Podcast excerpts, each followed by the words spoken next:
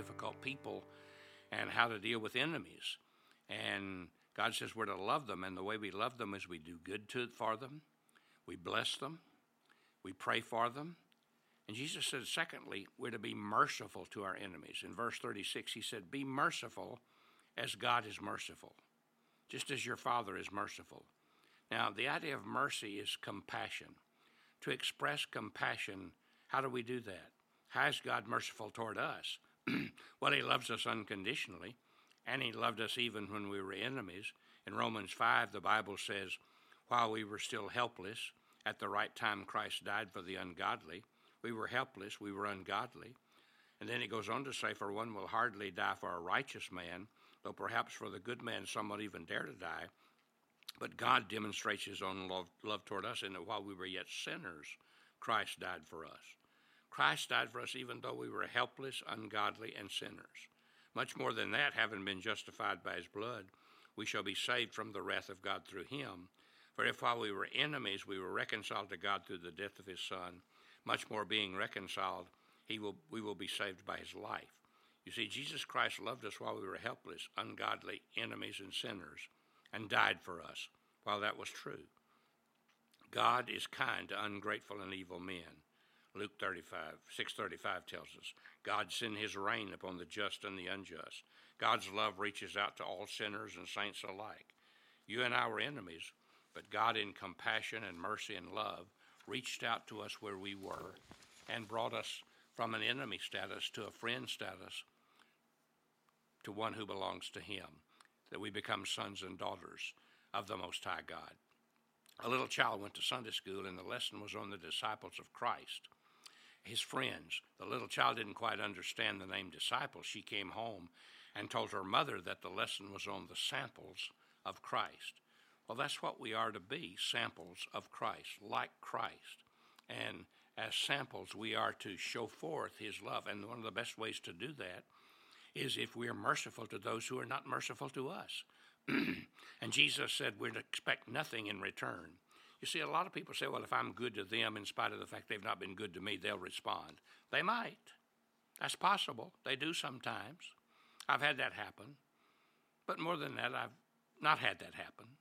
And I think that's not the point here. The point is not whether they change. We pray they will. We, we want God to do that.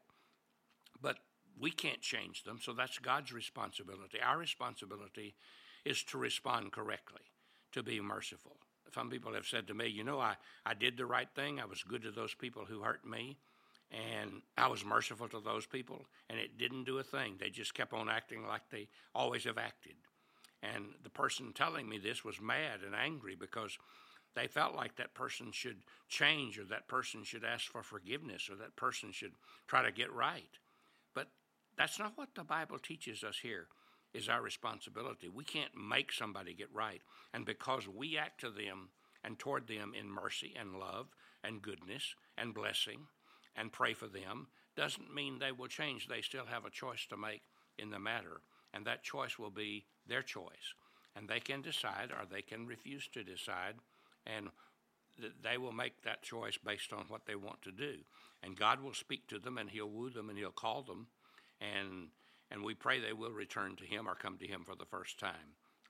And so, merciful means that we reach out to them no matter what. Jesus said, Your reward will be great. Well, what will be our reward? Well, the first reward is we'll be like Christ. There's no greater reward than to be than to know we're acting and loving and living like Christ. We will have his peace because he will not have any resentment, We'll have no bitterness in our hearts.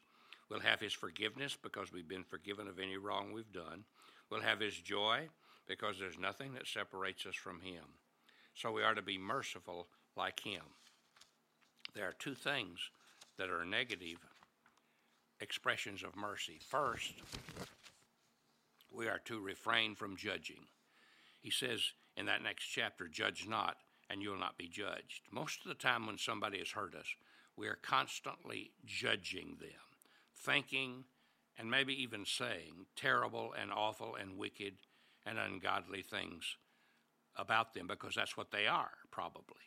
Our focus is on them. Jesus says that's not the right focus. I have discovered in dealing with couples in marital problems through the years, most of the time we can never get past their judging each other. They're judging the other person's fault. He does this, she does that. Usually nothing can happen that makes a difference until they are willing to get past that and face up to the fact what is my responsibility? What am I to do? Instead of getting their eyes off each other, they've got to get their eyes on the Lord and on their own responsibility. See, if we're judging someone, we can never see our need, our own sins, and be an instrument of healing. And Jesus said we're to refrain from condemning. We're not to be a condemning person. So they've done wrong. It's not our responsibility to condemn and to judge. That's God's prerogative. God says, if we sow, we reap it. If we're always judging and always condemning, we will be judged and condemned by a lot of people. It comes back to haunt us. Then he says, positively, we are to pardon. This is one of the most beautiful expressions of mercy and compassion expressed toward our enemies. Pardon. It means to release, it means to forgive, it means to set free. We're to pardon our enemy. Well, what if they don't ask for pardon? What if they don't ask to be forgiven? Forgive them anyway. What if they won't receive our forgiveness? Give it anyway. Release them and set them free from what they are doing to you by forgiving and pardon. See, forgiveness is not just something we do for somebody else, it's something we do for ourselves. Because when we forgive, then other people are given the opportunity to be released and set free as only God can do it. Have a spirit of giving. The Bible says, Give, give, give, and it'll be measured back to you much more than you gave. And as we give, He does something miraculously in our lives to bring to pass something. I want to tell you a story uh, about a woman who forgave and the miraculous things that God did in her life that changed everything for her and everything for her father. And I'm going to pick that up next time because we're out of time today. I'm going to tell you that story as we begin our time together on our next visit. So look forward to seeing you then. Hope you'll be with me.